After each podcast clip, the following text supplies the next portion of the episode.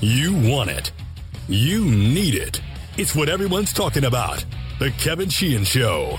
Now, here's Kevin. All right, both Aaron and I are here. It is Saturday morning. Sorry about yesterday. We had some technical issues, and then I had an afternoon commitment that I couldn't get out of. It's better anyway, because if you are following this Antonio Brown story, it just got even crazier. Maybe by the time you listen, actually, by the time you listen to this, we'll probably have two to three uh, updates on this story that we would have missed. But this morning, after releasing the video last night, I don't know if you saw it, it was, by the way, Nike commercial esque. I thought after watching this video of Antonio Brown playing a recorded conversation between himself and Jon Gruden without, by the way, Jon Gruden's consent, even though Jon Gruden said after seeing the video, it was awesome. That was his quote. Uh, he has now released something on Instagram just moments ago this morning. He said, You are going to piss a lot of people off when you start doing what's best for you, and that's fine. I've worked my whole life to prove that the system is blind to see talent like minds like minds. Now that everyone sees it, they want me to conform to the same system that has failed me all those years. I'm not mad at anyone. I'm just asking for the freedom to prove them all wrong. Release me at Raiders. Hashtag no more. Now he wants to be released. This is unbelievable. I, I think he's either on serious meds or, or illegal drugs, or he might be schizophrenic. There's something terribly wrong with this person, clearly.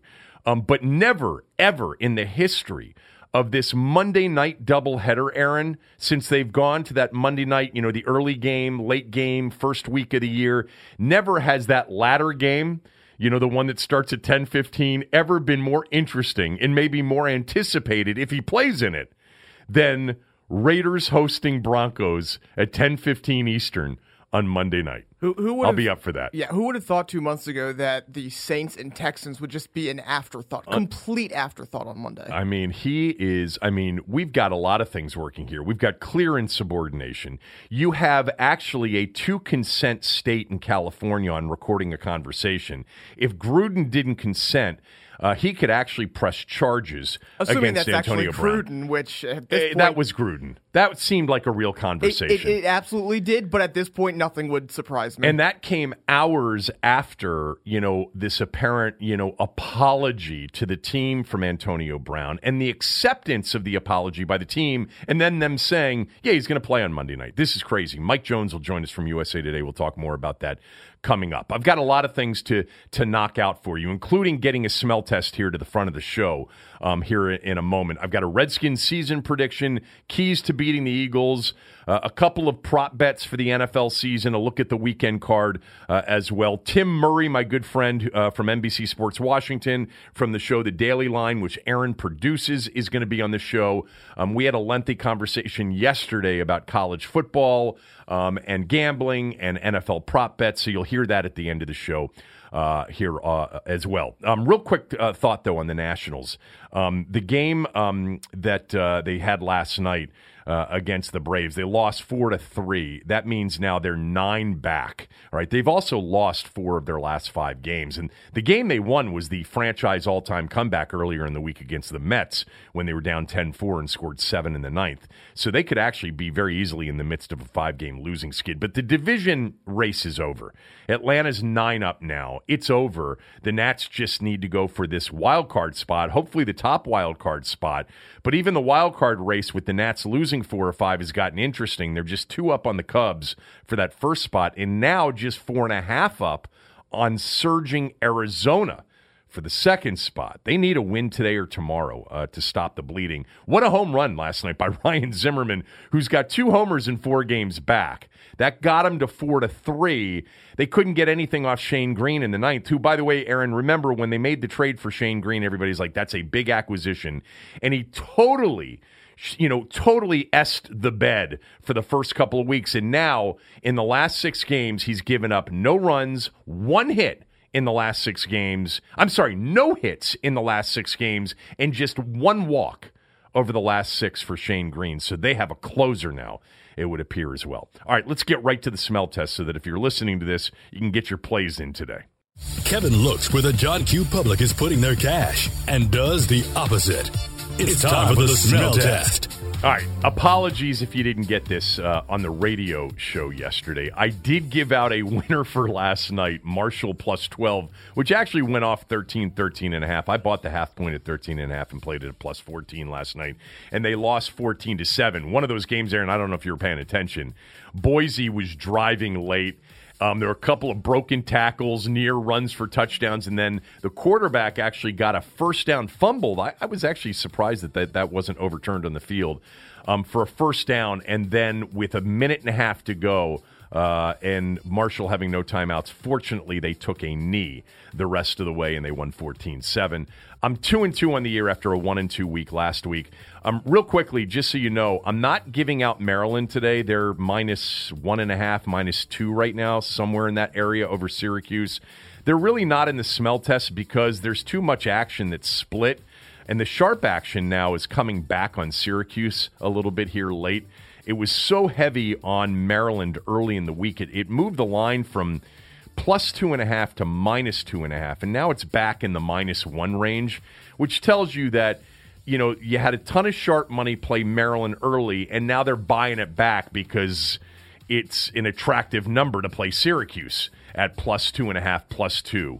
Uh, in that range, and probably a ton of what they call middling action going on, where you know you had Maryland at plus two and a half, and now you're trying to get Maryland um, at uh, you're trying to you know you, you, you had Maryland at plus two and a half, and now you're trying to get Syracuse at plus two, plus one and a half. You know, creating somewhere in the neighborhood of a three and a half to four point middle, and you're hoping the game falls in that you know, one point range, two point range. And if it falls outside of it, all you do is lose juice. I'm sorry, I'm not going to sit here and explain what all of that means to the people that aren't interested. That would be a difficult one. I had somebody um, tweet me the other day, and he said, I'm about to make my first bet, and I see Redskins plus 10. What does that mean?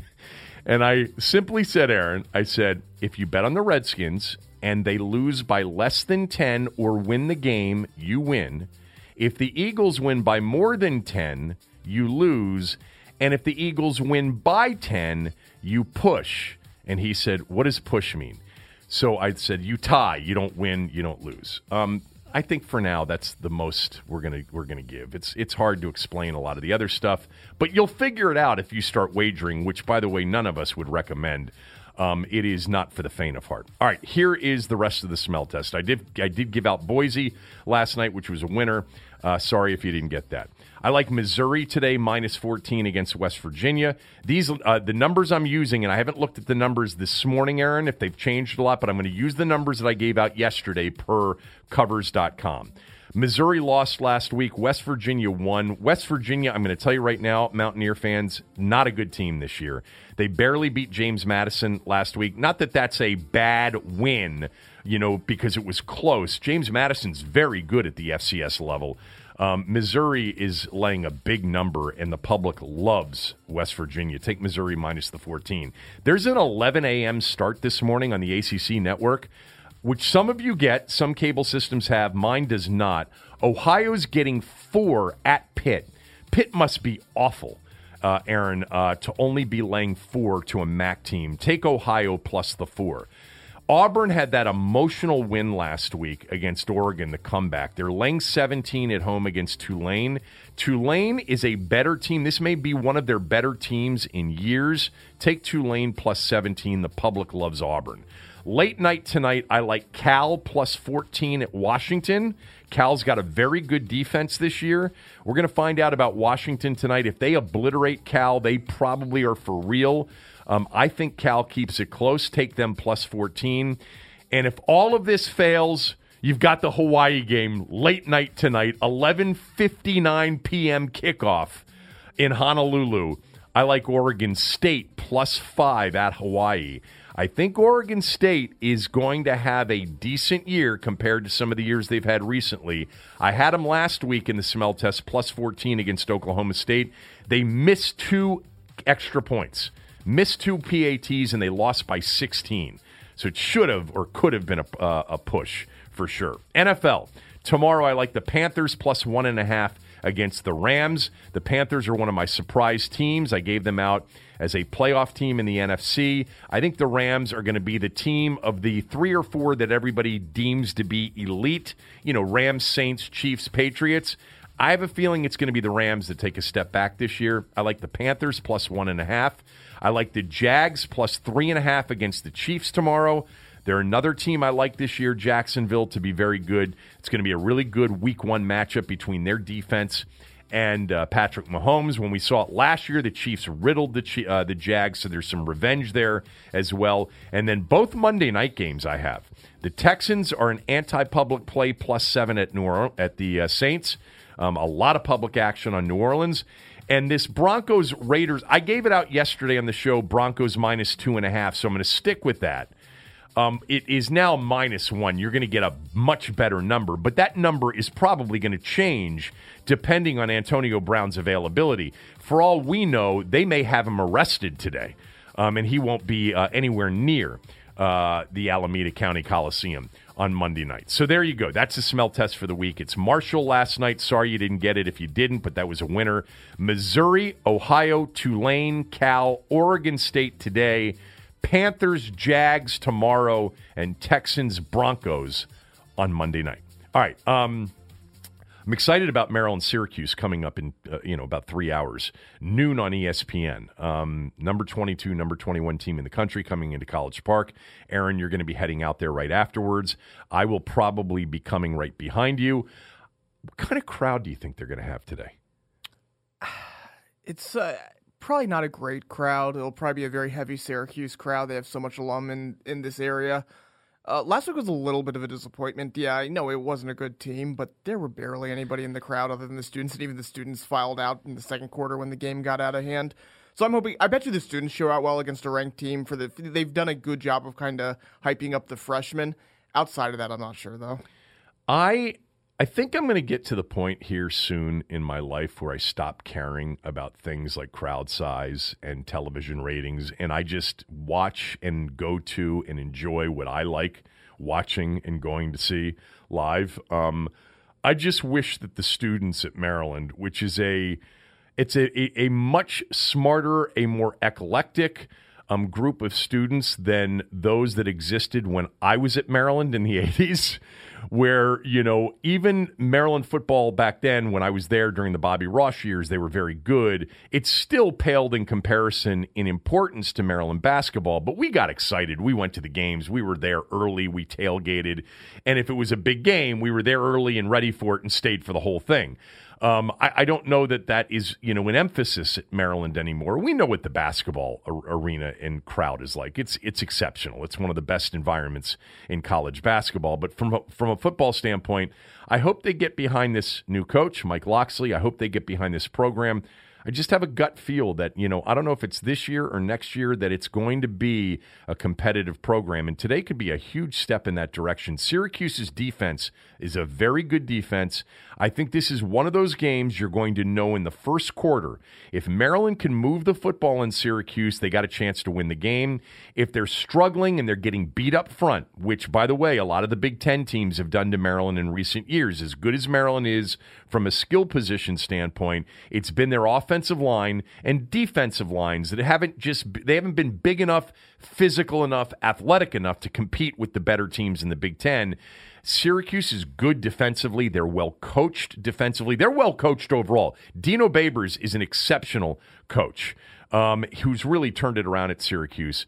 But I think it's one of those games we're going to know in the first quarter. If Maryland's moving the football, if there's room to run it, if there's time off, you know, in, in passing situations for Josh Jackson, I think they've got a chance to win it. If we see them going three and out and punting in their first three series and they can't move anybody up front, I think it could be a long, uh, difficult day. All right, a quick note before we get to the Redskins season uh, prediction, which I'm going to get to here momentarily. Uh, and then we'll get to Skins, you know, win if and some other things uh, NFL related. The game on Thursday night, I know we're now a, a, day removed from that, but I wanted to mention the following if you didn't know this, because a lot of the conversation after the game was this is a result of nobody playing in the preseason. And there may be some truth to that. That that game Thursday night was, you know, a no rhythm game. Neither team was in rhythm. Now, both defenses may be really good. I think Chicago's defense is going to be very good, and Green Bay's defense looked really good on Thursday night. By the way, how about Preston Smith? How good did Preston Smith look in a Packer uniform? A sack and a half for him. Za'Darius Smith, the free agent signing from Baltimore, had a sack, and Adrian Amos uh, Amos had the game clinching interception. Green Bay spent a lot of money on free agency on defense, and it, it proved out on on that o- opening game the other night to really be to really look like right now an upgrade. But here's what I was going to say about the the game Thursday night. Um, and really the rest of the games this weekend. I would not read much into anything that happens in week one, including the conversation about nobody playing in the preseason. I'd like to see people play in the preseason. I think that they're missing out by not getting into rhythm. But to, to suggest that that means the rest of the week one games are going to be, you know, low scoring defensive games isn't true. Last year in week one, nearly half the games were won by teams that scored 30 or more points. In fact, in week one last year, four teams scored 40 or more in week one. You know, this whole narrative about the offense is way behind the defense. I, that may be true. It's really hard to to to confirm that or verify that with with real data over the years. All right, what isn't hard to verify is that overreacting to anything that happens in week 1 is pointless. Last year in week 1, 10 of the 16 teams that won didn't make the playoffs. 4 of the last place finishers last year all one games in week one. Overreacting to week one is an annual tradition for NFL fans. And by the way, it's an annual mistake. Um, let's let's not forget that when we get to next week, all right, and, and I say something about week one and, and learning something from week one, just tell me, Aaron, to shut the hell up. Because nothing in week one tends to really be a carryover. Now, I'm not saying that Super Bowl winners haven't won a lot in week one and haven't looked really good in week one. I'm just saying that teams that ended up being horrible have won and looked very impressive in week one, too. It's just too hard to figure out. Uh, I also wanted to mention real quickly before I get to the Redskins season prediction. Do you know that the Redskins are the biggest underdog on the board? They're a 10 point dog. Um, last year, the biggest underdog on the board in week one uh, was Tampa. They were a 10 and a half point dog at New Orleans. They won the game outright, uh, 48 to 40. The, the, those were two of the teams that scored 40 or more in week one last year. That was the biggest dog last year, and they won the game outright. In 2017, the biggest dog on the board in week one was Cleveland. Uh, Cleveland was a 10 point underdog, and they nearly beat Pittsburgh, losing 21 to 18 as a 10 point underdog. Had a chance to win that game, if you recall. Their kicker missed a kick that would have forced overtime. That was the year that, that Cleveland started the first two weeks. I think it was Pittsburgh, and then New Orleans had a chance to win both of those games, and the kicker completely messed it up. In 2016, the biggest underdog on the board was Miami. They were a 10 and a half point underdog at Seattle. Final score Seattle 12, Miami 10. So the last three years, the biggest underdog on the board was a 10 or 10 and a half point underdog. It is won once outright, Tampa last year. And in the other two games, Cleveland and Miami were easy underdog covers. So think about that tomorrow. I do like the Redskins to keep it close against the Eagles.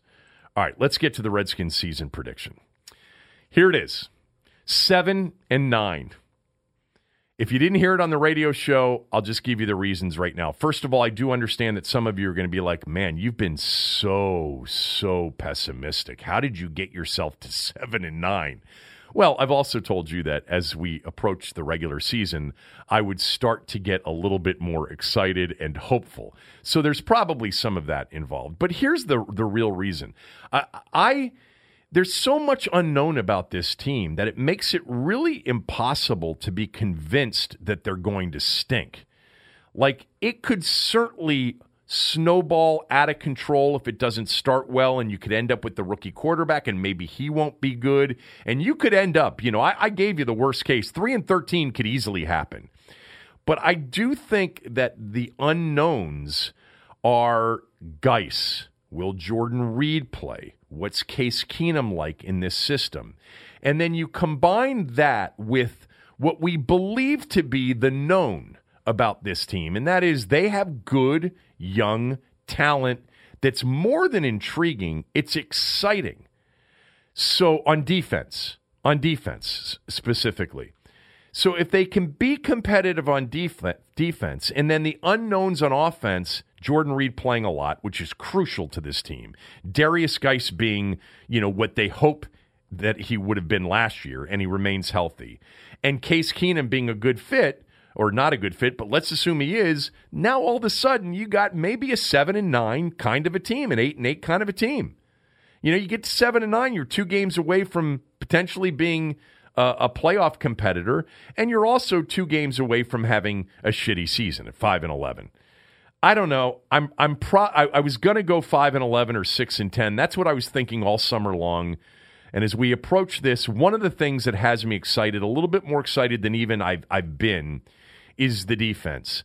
I, I've said it a million times. Our fan base is delusional when it comes to thinking that the defense was really good last year. It wasn't. It finished 20th in DVOA rankings.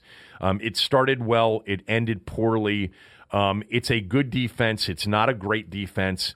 Daron Payne could be, however, a great player. I'm really excited about Daron Payne. Can't wait to watch him maybe more than anyone else. Uh, Jay Gruden said on Thursday about Daron Payne. He's a guy that works extremely hard. He's stronger. He's quicker, which, by the way, uh, parenthetically, really showed up in the preseason games. He said, I think he's got a chance to be one of the dominant linemen in pro football. I agree with that. That's what he looks like to me. Imagine if the Redskins have a dominant, zero technique nose tackle. They haven't had that in their 3 4. And I know that they only play their base defense 30% of the time. Imagine if Daron Payne ends up being an elite interior defensive lineman in the same way that Aaron Donald or Fletcher Cox are. He's a little bit different style of a player. But let's also say that John Allen becomes a potential Pro Bowl player.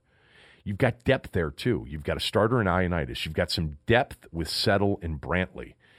This is the thing to focus on early. Like, how good is Payne really? How good is John Allen really? You know, are they really guys that, you know, we can look at and say, wow, they are elite players? They haven't had any of those in recent years. The only A player on this roster, two of them in the last three years Trent Williams, and then when he's been healthy, with, by the way, a quarterback who isn't checking it down 70% of the time or won't give people a chance, Jordan Reed when he's healthy. And of course, that's, you know, a, a big, you know, if because he just never seems to be healthy. Seven and nine is my season prediction. Um, seven and nine. By the way, I did see this story about Adrian Peterson um, say, uh, revealing that Trent Williams has been in town. I don't know what to make of that. I don't know that anybody uh, knows what to make of the whole Trent Williams situation anymore. Um, all I would say is that at this point, I'm sick of the Trent Williams story. I admit it, and I know that we've done a lot of talk on it, but maybe that's why I'm sick of it more than anything else. We've talked too much about it. Now that the games are here, we don't have to obsess over what Adrian Peterson said about Trent Williams, that he's back in town. When he's back and ready to play, or they've traded him, let me know. You know, Trent Williams has two years left on his deal. He has put this team in a very difficult spot in a lot of ways. Let's hope that, you know, old man Donald Penn is ready to go tomorrow. Let's hope. All right, more football coming up, but I want to get to Mike Jones here momentarily, uh, right after I tell you about stamps.com. You need stamps.com if you're a small business, all right? It's a t- popular time saving tool for small businesses like the Kevin Sheehan Show podcast. It brings all of the amazing services of the U.S. Post Office right to your computer, whether you're sending small, uh, whether you're a small business sending invoices or an online seller shipping out products or even a warehouse sending thousands of packages a day. Stamps.com handles it all with ease. Use your computer. It's real simple to print out U.S. postage for any letter, any package, any class of mail, anywhere you want to send it. Once your mail is ready, hand it to your mail carrier or drop it in a mailbox. It's that simple. Here's what we save using stamps.com lots of time, and then 5 cents off every first class stamp, and up to 40% off priority mail. It's a no brainer. It's no wonder that over 700,000 small businesses are already using stamps.com. Here's a special offer for my listeners go to stamps.com, click on the microphone at the top of the homepage, and use my code KevinDC. That's K E V I N D C. You'll get a four week trial plus free postage and a digital scale without any long term commitment. That's stamps.com. Use my code KevinDC. All right, uh, we're going to bring Mike Jones in here in a second, but you've got an update on the Antonio Brown situation. So, according to Adam Schefter and now Jeff Dar- uh, Jeff Darlington, who apparently got an email from Antonio Brown, the Raiders fined him enough, over two hundred thousand dollars, that it voided all of his guarantees. That's what triggered this. And now Jeff Darlington saying, I just got an email from Antonio Brown. He tells me the team took away my guarantees. He added, There's no way I play after they took that and made my contract week to week. So at this moment, once again, don't expect Antonio Brown to play on Monday Night Football. Wow. Yeah. Wow. I mean, you know what? Good for the Raiders. They, they at this look, they made the mistake. People warned the Raiders, don't make this mistake. He's crazy. You know, I mentioned this yesterday on the radio show. I'll mention it right now before we bring Mike in. You had a guy who the last time he played in a game had 14 catches, 185 yards, and two touchdowns against the Saints. He is without much debate one of the top two or three wide receivers of the last eight seasons in the NFL. He is an incredible talent. But it just goes to show you that in life, talent always gets second chances, always gets another opportunity, always gets forgiven. But in the Antonio Brown case, the fact that the Steelers so wanted him gone, they were willing to trade him for next to nothing. They didn't want to give him the money. Tells you just what a wingnut, maybe a very bad guy Antonio Brown is. Maybe a sick guy mentally. Clearly there is there is lots of stuff going on there. Aaron, I watched the Hard Knocks thing up until the last episode, I, and I don't even think I want to go back and watch the, the, the last episode now that we've got real games here. But the one thing that came out of the whole Antonio Brown thing, I just kept thinking to myself, here's a dude that Pittsburgh didn't want, a really good organization didn't want. And then a really bad organization decided to pay him. And since they paid him, he went out and he missed minicamp, went out and froze his feet all right. He basically didn't follow instructions with the cryotherapy uh, session, didn't put on the right socks or right shoes, froze his damn feet. Then he missed more training camp time. Then it was the issue with the helmet. Then he put out the, the letter and criticized the letter o- over the fines for missing all of these practices. Then he threatened the general manager. Then he apologized. And then the team accepted it. And then he put out the video last night with a secretly, we think secretly recorded conversation. And now he says, says he's not playing. Any team that decided to go down this path, man, it was almost the Redskins. Remember, Schefter reported the Redskins, Titans, and Raiders were the teams that were interested. The Raiders deserve this.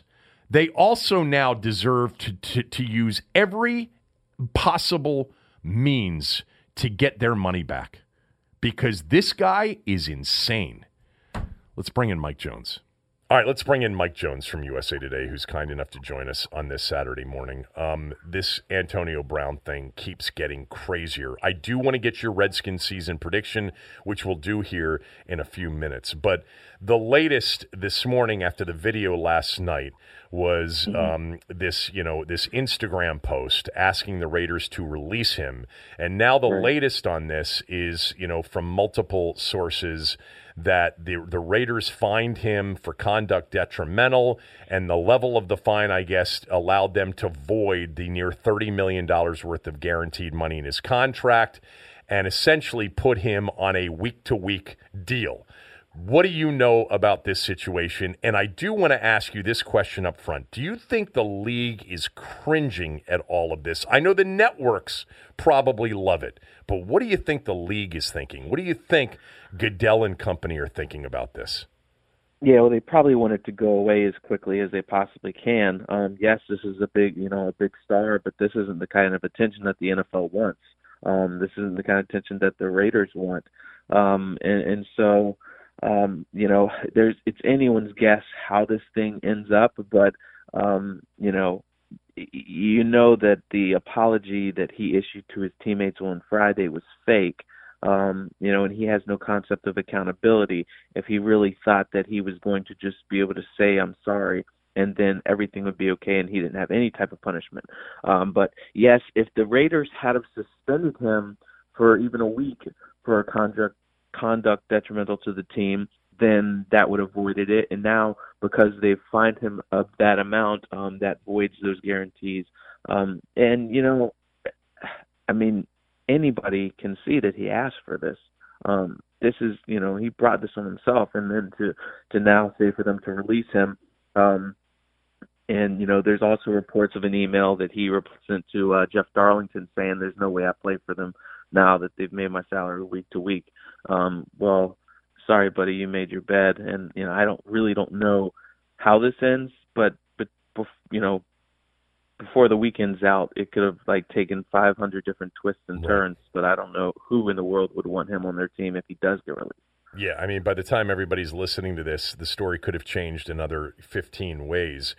I'm wondering, does has has anybody discussed the possibility of Gruden pressing charges for non-consent on a two-way recorded call? Um, uh, I do not know if he is considered pressing charges. I think that that fine received last night, you know, I don't know if that was in response to that. I checked in with some Raiders people, and last night the tone was, you know, they they tried to shrug it off and act nonchalant. Now, obviously, um, you know, that could not have been their true response. They they probably rolled their eyes and was like, "You got to be kidding me!" Um, and I don't know if that's what triggered the fine or not. Um, but you know, you you look at that and you say, okay, is there any way that that was left over from Hard Knocks and they didn't use it? Was it something from the helmet? Um, you know, or was it exactly what it looked like it was? Um, I don't know. Uh, we this thing is so bizarre and there's so much many questions that are still hanging there dots unconnected uh, but yeah, I think that for Gruden, I imagine that releasing him and finding him would probably be the punishment rather than pressing charges, even though he would be within his rights to do so. You know, I don't know, you know, off the top of my head, if we've ever seen this length of time of, you know, certainly perceived, if not legitimate, insubordination um, by a player. And I'm wondering if the circumstance of the last, you know, month and a half we would we would all say that if the Raiders released him, somebody would pick him up. And my first inclination would be, you know what, the Patriots will pick him up and make right. it work somehow. But do you right. think it's possible that if they release him today or tomorrow, that actually the no one in the league would, would pick up somebody as nutso as this guy? Um, yeah, I, I think that it, whoever picked him up would probably only offer him like a veteran's minimum base salary and then a lot of incentives he'd have to reach. And I don't know that he would want to do that. Um, you know, he said, eh, you know, it, it, I'm more than a football player. I, I don't know if he's trying to set up himself a reality TV show or what. Um, so I don't know that anybody could really bring themselves to investing guaranteed money into this guy. Um, and so, um, it's really hard to see him uh, signing on with anybody um, because of just how crazy this whole thing is, and it's just something that's going to be a real distraction to your team. Yeah, I think that, you know, when you think about some of the diva wide receivers, the crazed wide receivers in the past, T.O., um, you know, uh, it's, it's, OBJ, Dez, um, DeSean at times. I don't think anybody's been this unstable appearing. No. Right? No. No, no. Um, I mean, T.O. doing sit ups and lifting weights in his, his driveway was, was nothing compared to this stuff. It's a taffy um, pool yeah. compared to this. Yeah, yeah.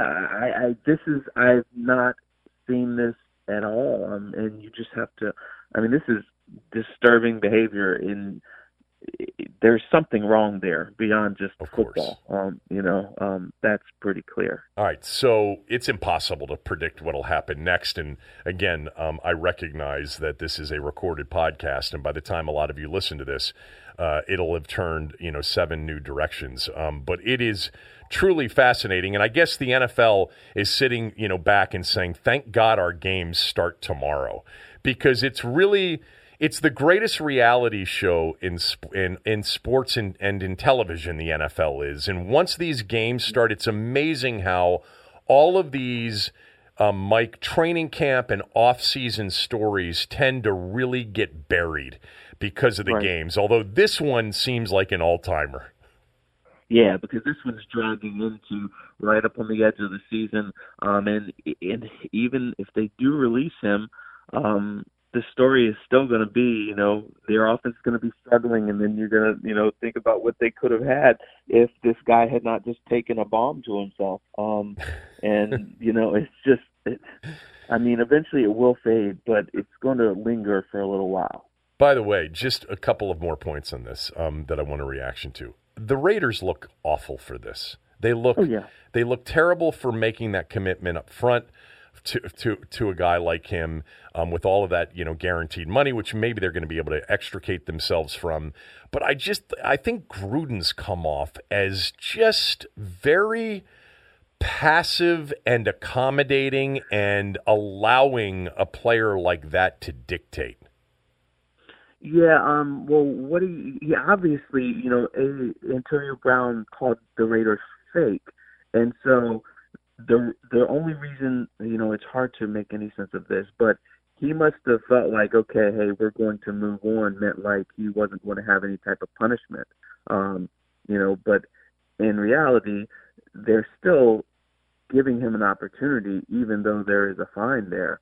Um, but um, you know, Gruden this is a guy he really likes. He brought him in. I was told yesterday um, that you know they didn't. Ex- this was before the announcement. They didn't expect a fine because then, if I mean, a, a sub, uh, suspension or release at that time. Because if they did that, then it would be Gruden admitting he made a mistake in bringing him on, and that that didn't think that his ego was going to allow him to do that.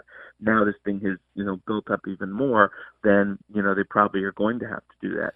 Um, but yeah, he doesn't look good standing, you know, even if it was behind the scenes of finding him and removing the guarantees, and if the guy is still in the organization without a, a suspension or something like that, you basically are undermining your general manager there. Like, you know, because you're letting him go at the general manager, cuss him out left and right, and then he's, you know, still allowed to operate this way and be a part of your team.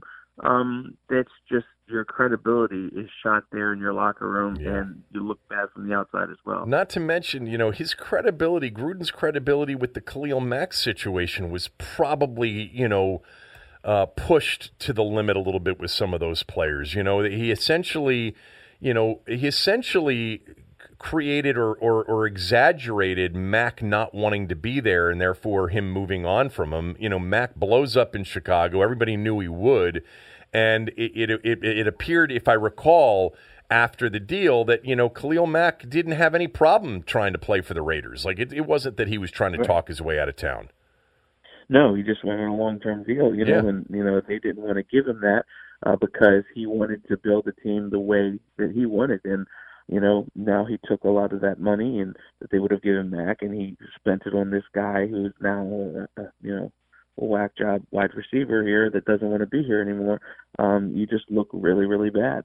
I just checked my um, Twitter notifications and I'm just getting Uh-huh. baried with should the Redskins Oh, should they sign Oh. It would be so. It would. Be, it would. It would be so Dan and Vinny Redskins. You know. But remember, Schefter reported. You know, back in March, the Redskins were one of the three teams that were interested in Brown. Yeah, yeah, but I, I, I I'm pretty sure that Jay Gruden um would have a discussion with his brother Yeah. and you know, I mean I know that there have been times in the past where Jay didn't always listen to his brother's advice on some things. Yeah. Um, but I'm pretty sure that on this one here, uh, Jay does not want this kind of headache, um, you know, brought into the team. All right, um, let's get to the Redskins. Give me your season prediction for them and a couple of thoughts on the season, you know, that they're about to embark on tomorrow in Philadelphia. Uh, I think they're probably in that six and ten, seven and nine range. Um, you know, uh, their defense will be good and will keep them in games. Their offense, I don't see a lot of proven playmakers. Um, I don't care who your quarterback is. If you don't have guys who can get separation and win matchups, then you're not going to have a lot of success. Jordan Reed, Chris Thompson, um, Derrius Guice can all be impact players, but you know durability is an issue. Uh, has been one for Jordan Reed definitely. Chris Thompson has dealt with a lot of injuries. Derrius Guice is coming off of a torn ACL, so you don't know about his durability. And then you look at the offensive line, you've got Scherff and Moses on the right side, but that left side of Donald Penn and Ereck Flowers is pretty freaking shaky. Um, and so I just don't know how their offense um, plays to the level that they need to be able to be competitive in this division. What's your Super Bowl pick? Did you make one already? Yeah, I have the Saints beating the Chiefs. Saints beating the Chiefs. Give me a hunch you have – about this NFL season? Something you think, you know, we'll all be talking about that nobody's anticipating a team, a player, a trend, a hunch? Uh, uh, I think that that uh, Matt LaFleur and Aaron Rodgers are going to wind up like really bouncing back. I know that it's, there's adjustment period, but I think that he's going to be um, very good for Aaron Rodgers. Then once they get this offense going, um, uh, so I, I have them um, Matt LaFleur, I picked him as coach of the year. Aaron Rodgers is my MVP candidate. Um, I think that the Cowboys don't even make the playoffs. I think that they miss narrowly. Everybody's talking about them being a contender, um, but I mean, I don't think that they're going to win their division. I think the Eagles win their division, and the Eagles are the ones who are competing with the Rams and the Saints um, and the Packers, uh, you know, as the best teams in the NFC. Thank you for doing this on short notice. You're always great when I ask uh, five minutes before um, I need you to come on with me. I'm usually hey, not no very problem, organized man. when it comes to this, but thanks, uh, and I'll talk to you uh, soon. I'm, we'll, we'll, be doing the Channel Four show together, yep. Redskins Showtime. I'm sure a few times this year. Um, so yep. I'll see you then. All right, I'll see you. Thanks, Kevin. Always great to catch up with Mike Jones. Miss him on the beat for the Post, but he does a great job covering the league for USA today. Uh, all right. Uh, a couple of things, real quickly. First of all, if you're listening on iTunes or Apple Podcasts, rate us, review us, really helps. All right. Uh, subscribe. That helps as well. Doesn't cost you a thing. Uh, also, don't forget I'm back on radio, 7 to 10 a.m., uh, the Team 980 so you can listen to me there uh, in the mornings. Um, that uh, has been actually great. I've been back for a month. A lot of you actually have tweeted me over the last few weeks, uh, the last few days, excuse me, saying, "Hey, I didn't know you were back on radio." And that's, by the way, Aaron, a perfect indication of what I've said uh, for years, which is this is a city that doesn't pay attention to anything until after Labor Day for the most part. And I'm, I'm not saying that I'm something that people would have paid attention to. I'm just saying people who listen to sports talk radio the high season is post Labor Day through the Super Bowl. Um, but I appreciate all of the kind words. But again, if you didn't know that, 7 to 10 a.m. on 980. Uh, also, the kevin KevinSheehanShow.com for this podcast for anybody that doesn't know how to do a podcast the normal way. Not that it isn't the normal way, but you know what I mean. All right, let's get to Redskins win if. A uh, couple of things here for uh, tomorrow's game. All right, the Redskins can beat the Eagles if a couple of things happen tomorrow. In my in my opinion, number one, you know Philly is rusty. Carson Wentz has not played since last December in a game. Didn't take a snap in the preseason. The last time he played, it was a 29 23 loss to Dallas, a game that dropped the Eagles to 6 and 7. He had those back issues. They shut him down. Nick Foles came in, saved the season, won three in a row, beat the Bears, and then really had a chance. Aaron, remember the playoff game in New Orleans? Alshon Jeffery drops that perfect ball from Foles. If not, the, the Eagles are heading in for a potential go ahead uh, uh, score, and maybe they're in the NFC title game against the Rams and not the Saints. I think Wentz could be rusty. I also think there could be some pressure on Carson Wentz. Think about this. His backup over the last two years accomplished a lot more than he did. And there's no safety net this year. It's all on him at quarterback. Nate Sudfeld, we don't think, is Nick Foles.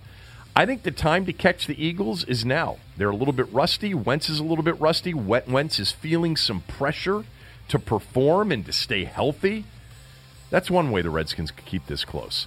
I think the Redskins are going to have to throw the football uh, tomorrow against the Eagles. Um, we've all been talking about, you know, defense, offense doesn't lose the game, play it like they did early last year, run the football, stop the run, win the turnover battle, win the field position battle, et cetera, et cetera.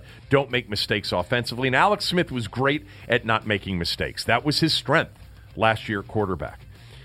I think they're going to need to throw the football to move it. And I think the only way you've got a chance in this league is you got to score now. You know, you can't rely on, even though Jay said it last week, we may have to rely on winning game 17 13.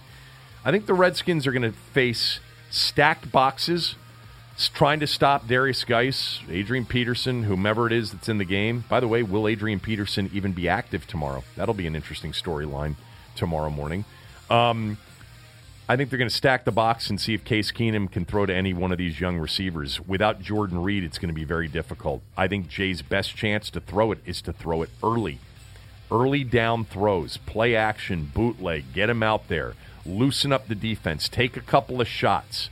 I don't think the Redskins can win tomorrow if they're a one dimensional team, and I think the only way they're not one dimensional is if they throw it early and throw it often, and then they come back to the run. Redskins win tomorrow if they manage to get three plays that set up easy scores. This is typical of an NFL game, right? You get a turnover that leads to a short field and points. You get a special teams play that leads to a short field and points. You get a return, a blocked kick. You get a one. You get one big play offensively that takes it from your own twenty to their twenty, and even if you get a field goal out of it, you need, when you're team like the Redskins offensively, you need three of those plays. And you can only give up one on the other side. You need three plays in this game that set up easy scoring opportunities.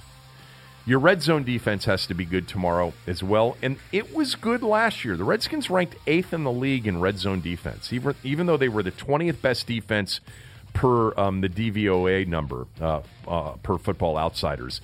Um, they were the best, uh, eighth best red zone defense in the league. Philly's going to move the football, my, is my guess. Um, they're going to be in the red zone three to four times.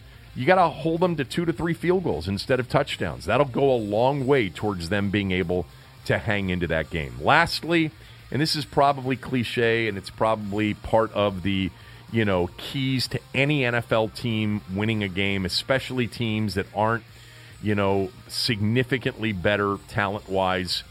You got to be plus two in the turnover margin on the road against a team like Philadelphia tomorrow. If you're not plus two, you probably don't win the game. Um, I'd look at Collins, Landon Collins. I'd look at Montae Nicholson and what they're doing. I'm excited about the two of them playing together, or certainly intrigued by watching it. You know, one of them is going to be on Zach Ertz a lot of the day. Um, one of those is going to make a play tomorrow, or they, they got to make a play. Um, they come in, Collins makes a big hit, forces a fumble. Nicholson gets an overthrown ball and picks it. Plus two in the turnover margin is huge, and that will go a long way towards determining uh, the winner of the game tomorrow. Um, I'll get to the prediction on the game here uh, momentarily. Did you know? Did you know that the Redskins have not opened up in Philadelphia in 37 years? It's been 37 years since the Redskins opened the season in Philly. Now, they've opened against the Eagles four times over that span at home in D.C. But in 1982, the Redskins went into Philadelphia for the season opener and they won the game 37 34 in overtime. Philadelphia was a big favorite in that game. The Redskins were not supposed to be any good coming off Joe Gibbs' first season, an 8 and 8 season in 1981 when they started 0 and 5 and went 8 and 3 down the stretch. There was some hope that 82 could be good. They they started off with that win over Philadelphia. The last time they opened with Philadelphia on the road, they won in week 2 against Tampa in the rain. And then the NFL strike came, Aaron. And imagine this cuz I don't think you can. You're too young. Imagine an NFL strike and no games for eight weeks. We didn't have any NFL. This was not the year of the replacements, right? That was 1987. Right. 1982 ended up being a nine game regular season with eight weeks of no football during the strike. I just, I'll tell you, for all of you out there, most of you feel the same way I do that this NFL season has a rhythm to it. It's, it's a habit. Imagine the next eight Sundays without. Imagine playing two games and then taking eight weeks off. There was no football for half of September, all of October, and much of November. No NFL back in 1982.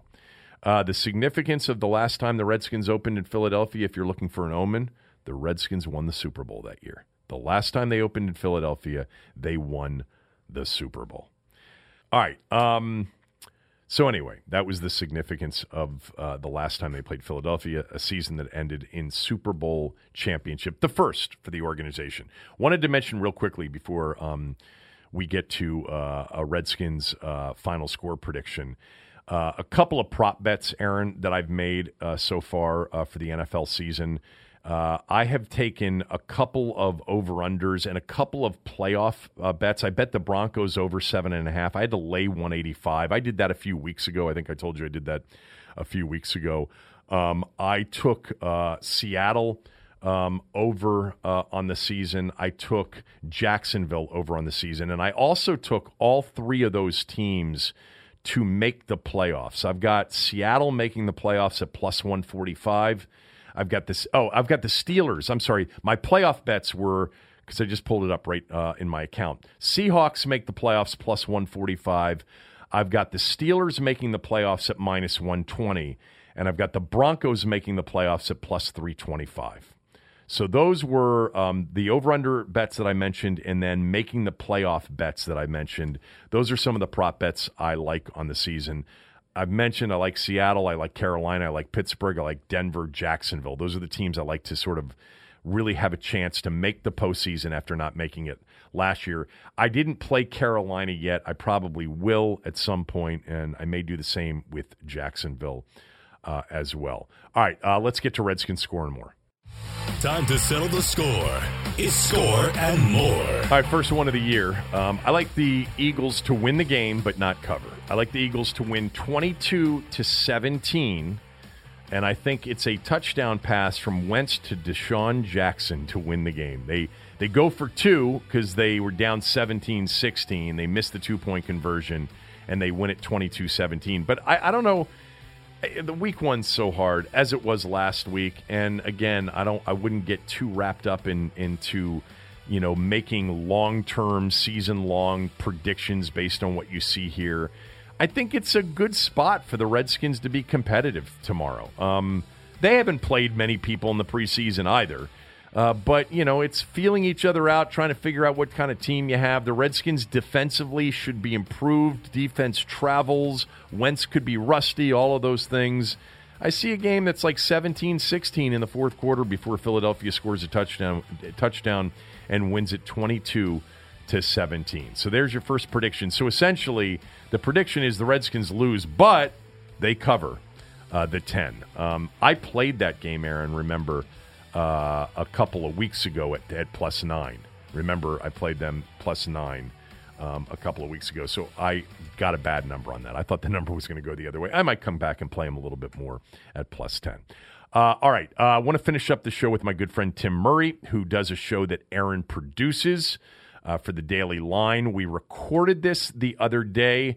Um, a lot of college football discussion, a lot of gambling discussion, some NFL props uh, discussion as well. Um, here was my conversation with Tim the other day. Uh, enjoy the weekend, enjoy football. Talk to you on Monday. All right, let's do some college football. Uh, and we're going to bring on Tim Murray, a good friend of mine from back in the 980 days. And Tim, if you don't know this, he's actually on television hosting, co hosting the Daily Line with Michael Jenkins. And um, you've got a new addition to that show. Aaron produces the show, Aaron being uh, the Aaron that produces this podcast. Tim and I have always been friends, and the thing that we've always had in common, we've had two things very much in common gambling and college football and our love for college football. So we're going to talk about both on the show. But before we do, tell everybody how they can watch your show. Yeah, we uh, we added Sarah Pearlman, who is the sideline reporter for the Orioles, and she's tremendous, uh, big gambler just like we are. Uh, the show is on NBC Sports Washington uh, every day from 3 to 5. And if you have the Plus channel, so, you know, when the Wizards and Caps play at the same time, you turn on the Plus channel. Well, we're on the Plus channel the entirety of the show from 3 to 7. Uh, we're also on, if you're, you know, going around the country, we're on in Chicago, San Francisco, and uh, and in Philadelphia as well. So it's uh, it's been exciting. Um, the feedback's been great, and uh, I just need to start picking some winners because week one, Kevin, was bad. Was bad. it? You know what? We haven't talked since week one. I went one and two on the smell test. There were a lot of games that I liked. Personally, I really didn't do well. But I actually got it all back Sunday night with Houston plus 22, um, which, by the way, looked terrible early on. Um, but I went one and two. Who did, who did you have? Who did you give out last week? Well, I gave out Northwestern. I gave out Oregon. Uh, Yeah. I had or, I had Oregon on the Ugh, money line too. too which was- painful. was Painful pretty beats. painful. But there were a couple other bad ones. I had Georgia Southern. I thought they would keep it within you know res- respectable, and they got their doors blown off. I had uh, I had Cincinnati, or sorry, I had UCLA, Kevin, and the scoop and score gets negated. Two red zone turnovers. Um, you know, there was a couple games I got back. I had the Louisville team total over, which was 17 and a half. They had 14 points in the first quarter, finished with 17. So uh it was it was not an ideal weekend, but I got off to a slow start last year, so you're kind of just starting to feel it out. You know, we you and I mean, you've been doing this longer than I have, Kevin, but I've certainly adopted your mindset of the the smell and the stink. And uh sometimes you just have bad weeks, but it always ends up working out. Let, let's do. Let, let's come back to a lot of the gambling stuff because I want to do some NFL uh, props with you as well. But I want to talk a, a little college football right now. You know, uh, taking the gambling out of the equation. That Oregon Auburn game was the best game of the weekend. It was intense. It wasn't always well played. I thought the the freshman quarterback Nix really struggled, and I thought Herbert was great. And I actually came out of that, and I told Scott this yesterday. He was on the podcast yesterday. I thought Oregon looked like a very good football team and one that really we need to keep an eye on the rest of the year. And I was impressed by Herbert as well.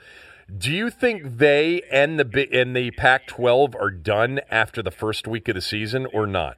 No, I don't. I, I think it was a big hit, and the problem for Oregon, and I agree with you. I thought early on in that game, I was blown away. I mean, what people had talked about, in addition to Justin Herbert, Kevin, was Oregon might have a top five offensive line, and it, and it showed that for a good chunk of that game. And they came out ready to roll and come to, go down the field. I think it was a hit to Mario Cristobal. I thought there were some questionable coaching decisions uh, on his part.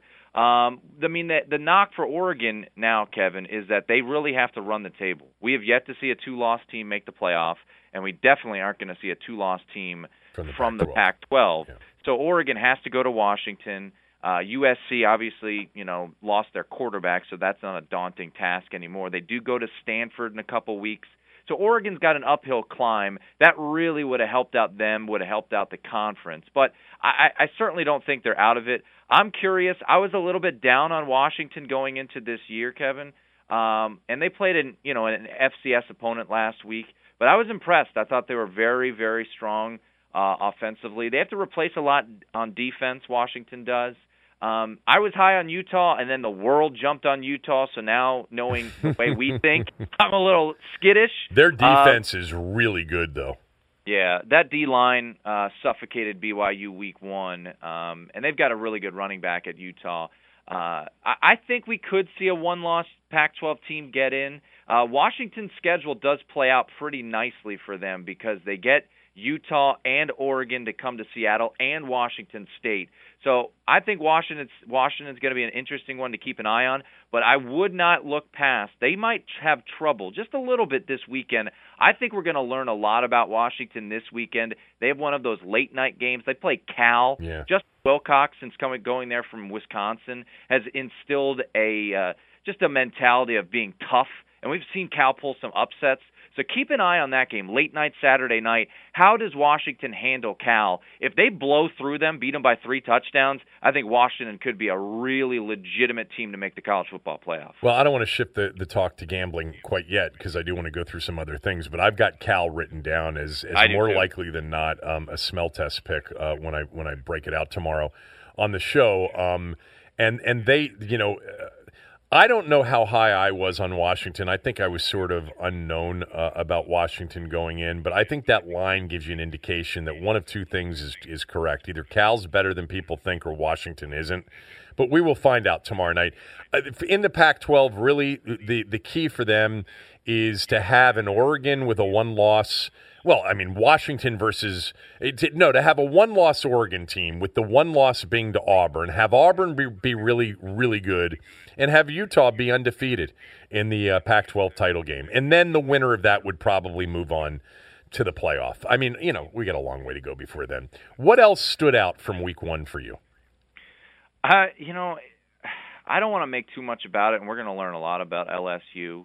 But uh, I've always been kind of curious about LSU. I'm not a big Ed Orgeron fan, just X's and O's. He's a tremendous recruiter.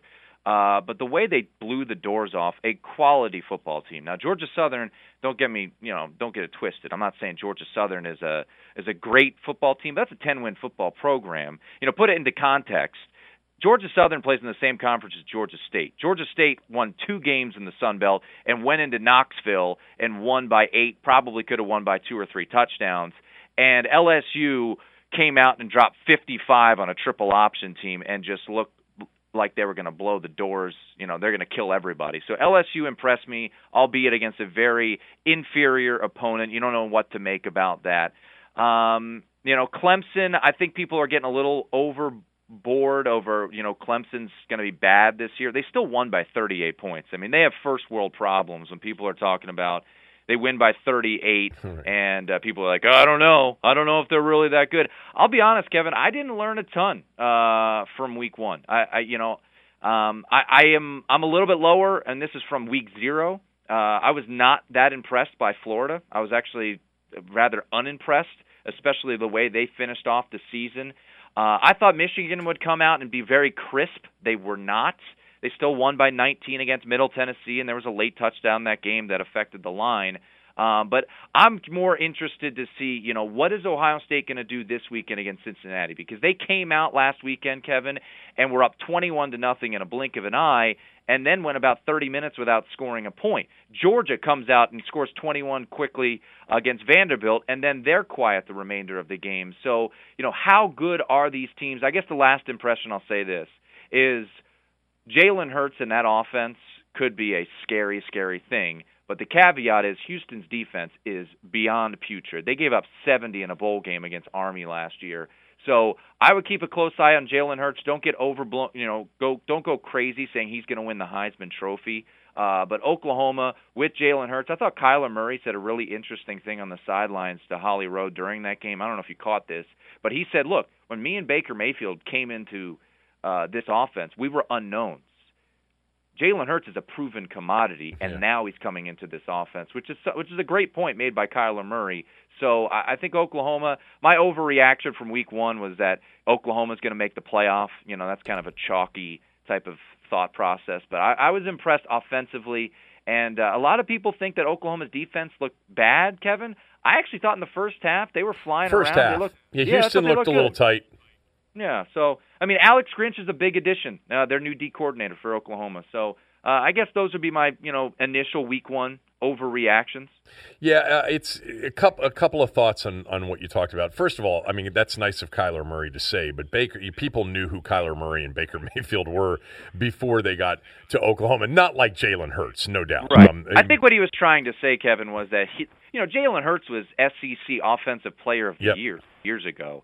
So I think that's what what his point was. No, Kyler sure. Murray was a five star recruit. Baker yeah. Mayfield was and, and, right. the pro, you know the projected Heisman winner going into his final season. Yeah, and and Kyler Murray, you know, had showed tr- tremendous flashes, you know, at A and M before transferring. But a, cu- a couple of things. First of all, I and I said this with the smell test last week. I think the first week in college football is just so difficult to Mm-hmm. handicap because so many of these teams you you they haven't played a game there's no preseason in college football very often you know you get teams that will start slowly maybe not cover and then all of a sudden come out in week two and kill somebody um, week two is a much better measuring stick also on lsu scott actually spent some time talking about lsu on the show yesterday and he said that this guy joe brady who was the um, you know, was in New Orleans with Sean Payton um, in the NFL. They hired him to be the pass game coordinator. And he said people love this dude and they think that he is a major, major factor in LSU's offense this year. And I actually have never, I thought last year as bad as the quarterback situation's been at LSU over the years, I actually thought in some of those games, like the Auburn game, Joe Burrow looked, you know, more than capable. You know, a lot better than some of these other guys that they've had over the years. Um, that LSU Texas game is really, really interesting. You know, if LSU comes out and hammers Texas, we know now we've got, you know, three juggernauts out of the SEC. And the countdown for LSU Auburn and then LSU Bama, you know, begins.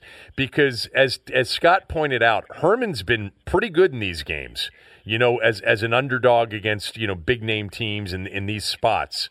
I, I can't wait to see that game because I don't know if I believe in Texas. Do you? I don't right now. And uh, the Herman Nuggets they're just you know they're flowing out there. Right. He's 13 2 and 1 ATS as an underdog and at Texas Right. he's 8 and 2 against the spread as an underdog. So that's certainly been put out there and it's a fair thing to bring up. Uh, he also struggles as a favorite. I think last year Texas was like 3 and 7 as a favorite against the number, which is insane. One of Um, those was against Maryland Yep. at FedEx Field. Yes, it was. Past two years. Yeah.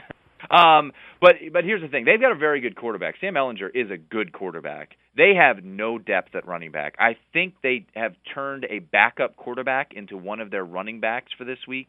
And a big thing, and uh, you know, I like Todd Orlando uh, a lot. He's very well respected, Texas's defensive coordinator. But they are basically replacing that whole defense. I think they have two returning starters.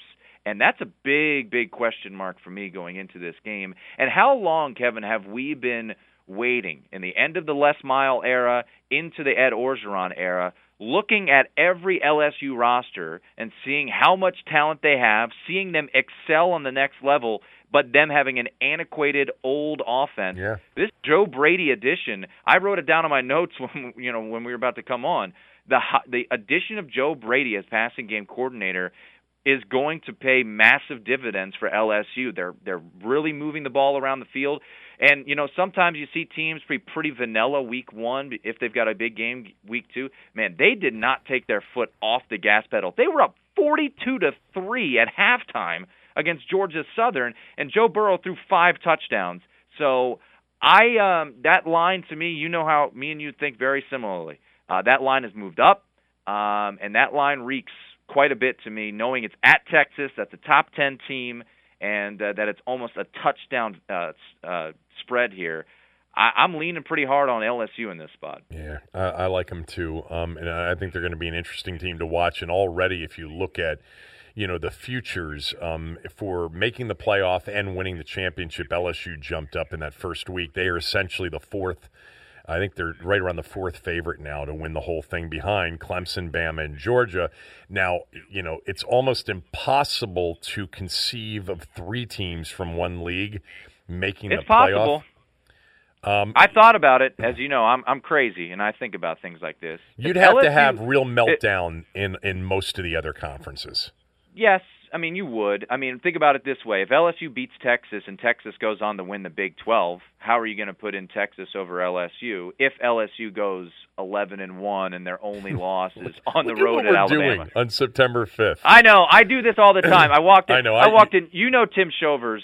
You, the three of us, used to just talk about college football forever in the office. And I walk in. I go, I've already got a doomsday scenario. He's like, it's it's the first day of September. Yeah. So yeah, I'm crazy. I think about things like that. The the LSU Auburn game um, in Baton Rouge is monster, and then to, you know uh, they, they, they get the following. I guess they get a bye, I think, and then it's at Tuscaloosa.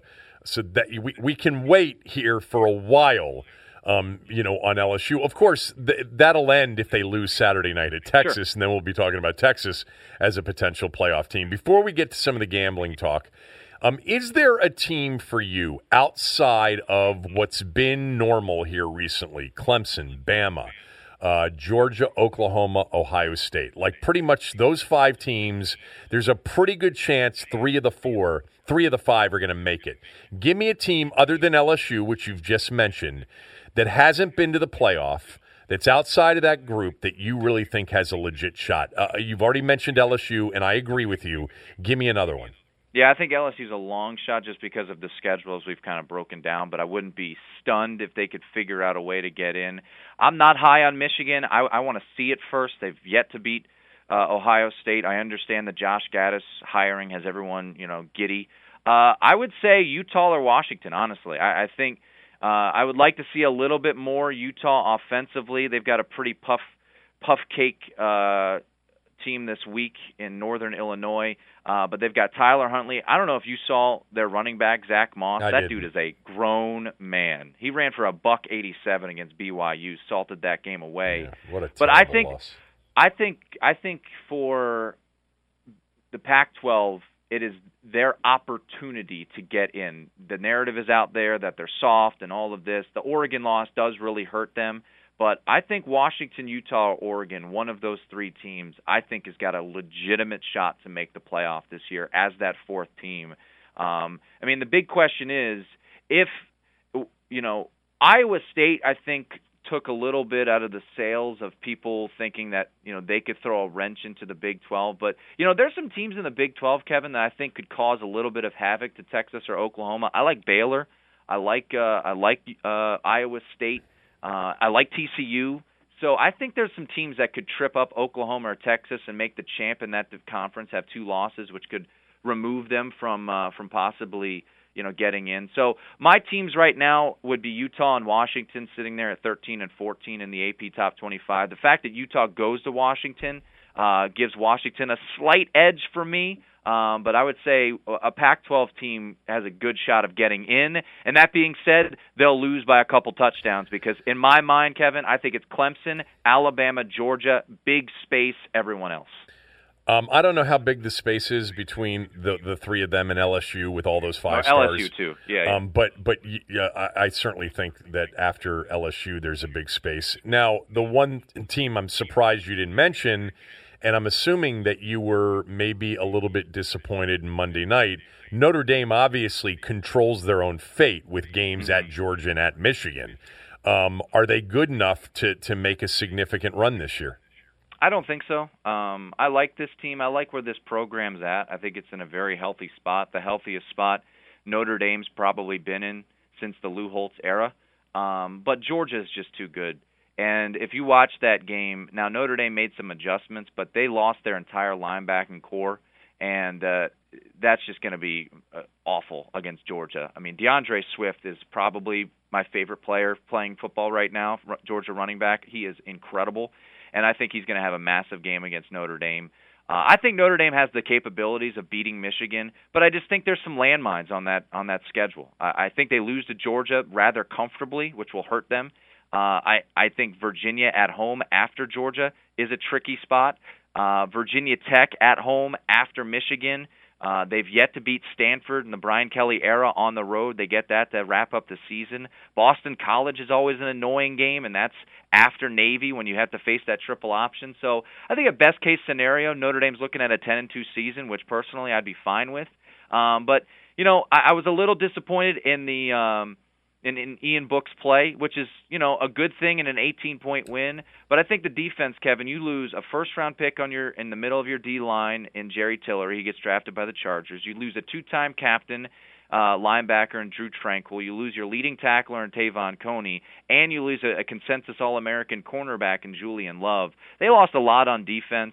And uh, I love their edge rushers, but ultimately, uh, this team to me is not good enough to make a run. They'll be, a, I think they're good enough to be a top ten pro team this year. But like I said, you know, you go to you're going to Athens uh, at night. Uh, that that's going to be that, that to me that's a two that's a two touchdown loss. All right, uh, we'll come back and I'll get some of your favorite picks for for the weekend. But let's go to the NFL here for a moment. Give me some over season over unders that you really love. Uh, I'm high on the Eagles. I know a lot of people are high on the Eagles. I think that over under is at ten now. Um, so I, I would I would lay that. I got Uh, half on my site. Yeah, I mean that, that that's starting to get into that tricky spot. I like the Cowboys a lot too. Uh, now that Zeke is back, I just think they have so much talent. I think both of those teams are playoff teams, and I think they're both good looks for futures. I think the Cowboys you can get at twenty to one to win the Super Bowl, which I actually think is a a pretty good bet. Um, I like the Vikings to win the NFC North, two to one. Uh, I really like that spot for the Vikings. Um, you know, I think it's a coin toss between those three teams. I think you're getting decent value. They went out, they ad- address that offensive line. They drafted Garrett Bradbury out of NC State, plug and play center there. They a- they added weapons uh, to an offense that already had a lot of weapons. Dalvin Cook healthy. Alexander Mattison from Boise State, third round pick. They got Irv Smith Jr. in the second round, a tight end to complement uh, Rudolph there. And, you know, Kirk Cousins, as much as everyone hates him in D.C., you look at his numbers, and I know. Not everybody hates him in D.C. We just hear I, from the people that hate right. him in D.C. I There's mean, a lot of, his... you know, it's funny because I'm gonna, I'm going to inter- interrupt you here for, for one second. There's people that, that can't stand him are definitely a loud minority, in my opinion. I think the majority of football fans in this town are pretty sharp. Um, and they recognize that the Redskins made a mistake from this standpoint. They didn't sign him when they could have for a lot of money. They didn't trade him when they should have traded him after they decided they didn't want him. But he was a perfect fit for Jay Gruden's offense. And he would that team last year. I said this during the season last year that that team last year with Kirk Cousins, the Redskins team with a an improved defense, and then this year's team with Kirk Cousins. This is going to anger some of you, but I trust me, I know a lot more of you agree with me that this year's team, I think, would have been a team that could potentially win 10 plus games. Um, with Gruden and Kirk, you know, in what would have been what year five together. Mm-hmm. Um, but I, digress. I actually don't like Minnesota this year. I, I, I have I don't know why I don't because they've tried to improve their offensive line. They've they, they've you know upgraded their their coordinator situation. They've got the influence of Gary Kubiak. They're going to put more play action, you know, into the offense for Kirk. There's something just off though. Like I, I've read a lot of Kirk comments, you know, during the off season, and he's already excuse making a little bit, which is unlike him. And I I have this weird hunch that he's uncomfortable um, there. So I, am off Minnesota a little bit, but they do have a, they they've got some talent. But but continue. I am with you on Philadelphia and Dallas. I agree with both of those. Yeah, I bought Philadelphia to win the division at, or sorry, to win the NFC at six to one. Mm-hmm. Uh, I think that's down to five to one.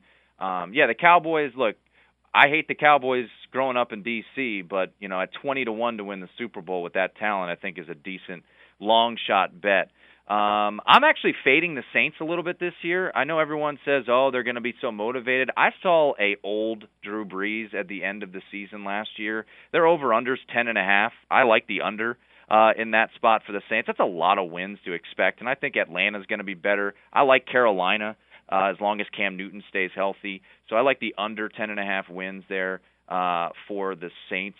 Uh, I think the NFC North. You know, everyone's talking about the Browns. I kind of like the Steelers AFC to win that North, division. Yeah. AFC North, excuse me. And I think I saw it. I want to say that the Ravens were four to one to win the AFC North, which to me seems like an insane value for for a team that won that division. I mean, you know, it's it's what you believe in. You know, uh, in Lamar Jackson, they've got young wide receivers. Uh, I like Mark Andrews a lot. Their tight end uh, they drafted two years ago out of Oklahoma. Um, so, and uh, I'm trying to think AFC wise. Um, you know, the AFC South is fascinating, Kevin. I, I don't know what you think about it. Um, I, I can't believe in Nick Foles as a great quarterback for 16 games.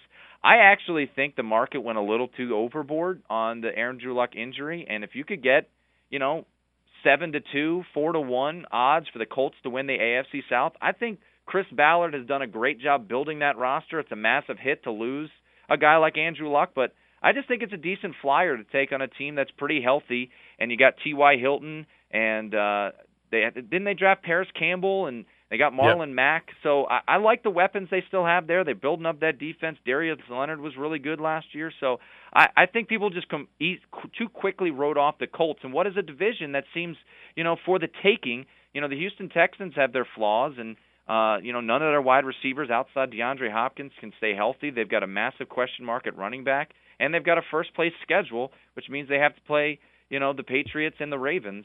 Uh, and you know other teams in that division don't. And I guess the final one I say is the Bengals are going to be tragically bad. I, I was able to get them under six. They're going to suck. They're yeah. really bad. Yeah, there's um, you know, I'll uh, I'll give a couple of, of my NFL props because I, I, I, wanted to do this segment with you rather than on, on my own. Um, it's easier to do it that way with somebody who's into it like I am. Um, there are a couple of you know I'm always looking for the, the teams that are, are that I should short, and teams that I should, you know, buy in a big way um, because of value. I, love Denver this year. I know I'm the only one. Actually, Scott likes them a lot too, but no one else is talking about Denver. Their defense is going to be very, very good. And with a head coach who's as good a defensive coordinator as there is anywhere um, in football. So I, I really I, I like Denver a lot out of, out of the AFC in particular. I think Jacksonville's defense is really good, and I think it's good enough to win that division. Um, so I sort of like some value there at you know eight, eight and a half, or wherever they are on the on the total number. I played Denver. I played Denver, uh, by the way, to uh, I played their their over, um, and I got that at seven and a half. I played them to win to make the playoffs, and I played them uh, pay, played them sorry to win the division as well. Um, I like a couple of teams in the NFC that no one really likes. I think Carolina's better than people think. Um. I'm definitely going to, you know, play over seven and a half, eight on the Panthers this year. I like Seattle a lot, and even more so since they added Clowney and their numbers like eight and a half. I could see them winning eleven. I'm going to short. I I'm with you a little bit on the Saints. Maybe I'm rooting for it because I hated the whining coming out of that city for it's still going on. Um, but I, I, I still think that they will win that division. I think Carolina's going to, and Carolina's played them well at times with Ron Rivera. But the team that's played the division winner of the last two years in the NFC West the best has been Seattle. You know, Seattle's really given the Rams problems, even when they've lost games, like last year, two very close games. I like Seattle to win that division and the Rams not to make the postseason.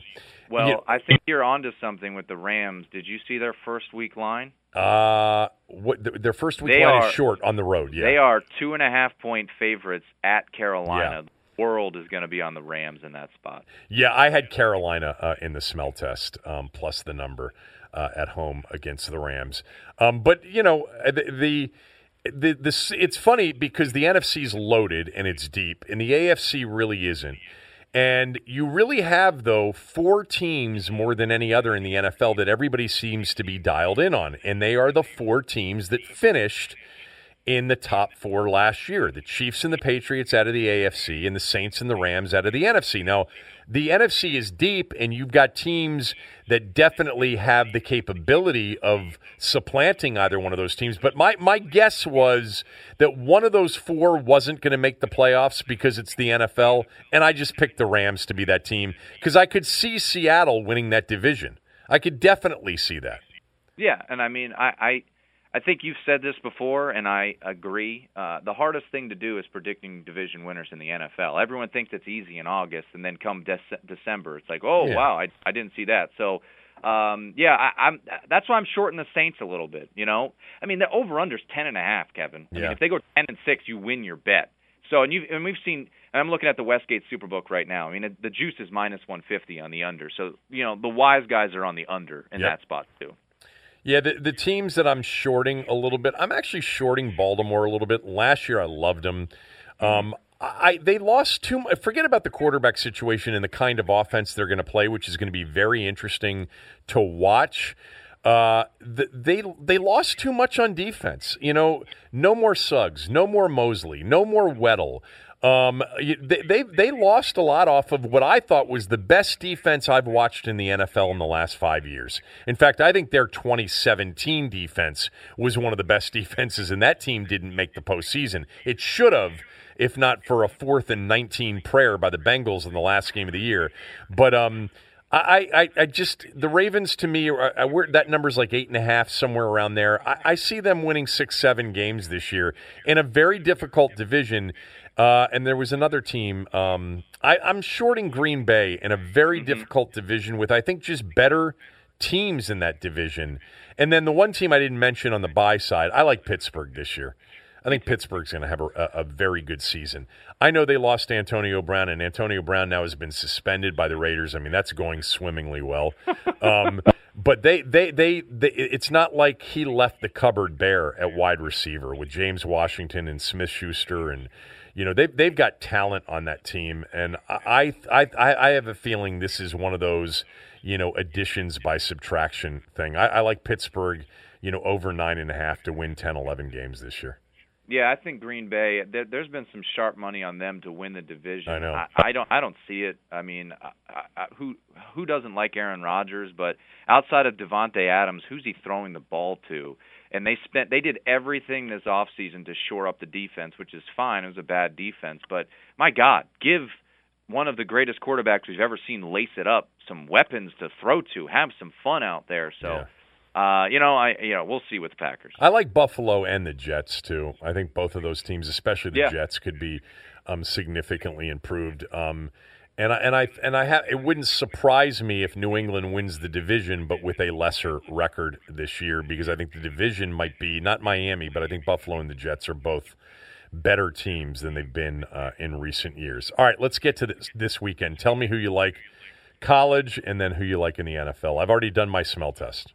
All right. Uh, yeah, I'm curious. Uh, I'll listen to the podcast later to hear your smell test, but usually you and I are, are pretty lockstep with some smell test picks. I love UCLA this weekend, laying seven and a half against San Diego State. Uh, I think the world saw UCLA on a big stage just put out a big turd in a punch punch bowl. Um, they were missing a lot of players. They were missing Joshua Kelly, uh, Dorian Robinson or Dorian Thompson Robinson was awful. Had two drops in the red zone. And still, that team, Kevin, was a scoop and score from getting a push at Cincinnati, a team that very well could win the AAC. So uh, San Diego State beat Weber State uh, last weekend, six to nothing. So I like UCLA. Isn't that the best thing about and a half. college football is like you can get any kind of game in college football. The NFL games all pretty much look the same. They're exciting, don't Yep. get me wrong, but you can get 72-56 and then you turn it on and it's, you know, 13-10 late in the fourth quarter. couple other games, and this is one of those games I'm just curious. And I I I bought a future on this team just because I, I think it's it's about time they win their conference. Pittsburgh has an 11 a.m. kick, Kevin, at home against Ohio from the MAC. This line has dropped to five. Ohio's got a very good quarterback in Nathan Rourke. You know who their coach is? It's still Frank Solich. It's still Frank Solich. Yep. And Ohio's a good football team. Yeah. Pittsburgh looked bad last week against UVA, and that stadium is going to be completely empty. An 11 Yeah. a.m. kick time. I like Ohio, and I think it wouldn't be the craziest thing if they won that game outright. So I think there's a little stench to that game. I'm sure you've mentioned Maryland. That game is very stinky. That line movement is is pretty crazy. I'm curious if it's if it's just a massive overreaction. Yeah, I mean, just so you know, I had Ohio in the smell test, and the Maryland thing. The, I it, there's too much split sharp action now Yeah. late, and there's split public action. I'm, I stayed off that game. I, I think Maryland's got a chance to win. I think they're probably even teams on paper, um, but I I don't I, I didn't play it. Another game that I uh, that I love is a team that lost week one, and uh, people were high on them. Missouri is Oh, home yeah. to West Virginia. Yeah. They're a 13 and a I half know. point favorite. I love Missouri's going to mop the f- West Virginia is bad. Yeah. They are very very bad this year. Probably should have lost to James Madison last weekend.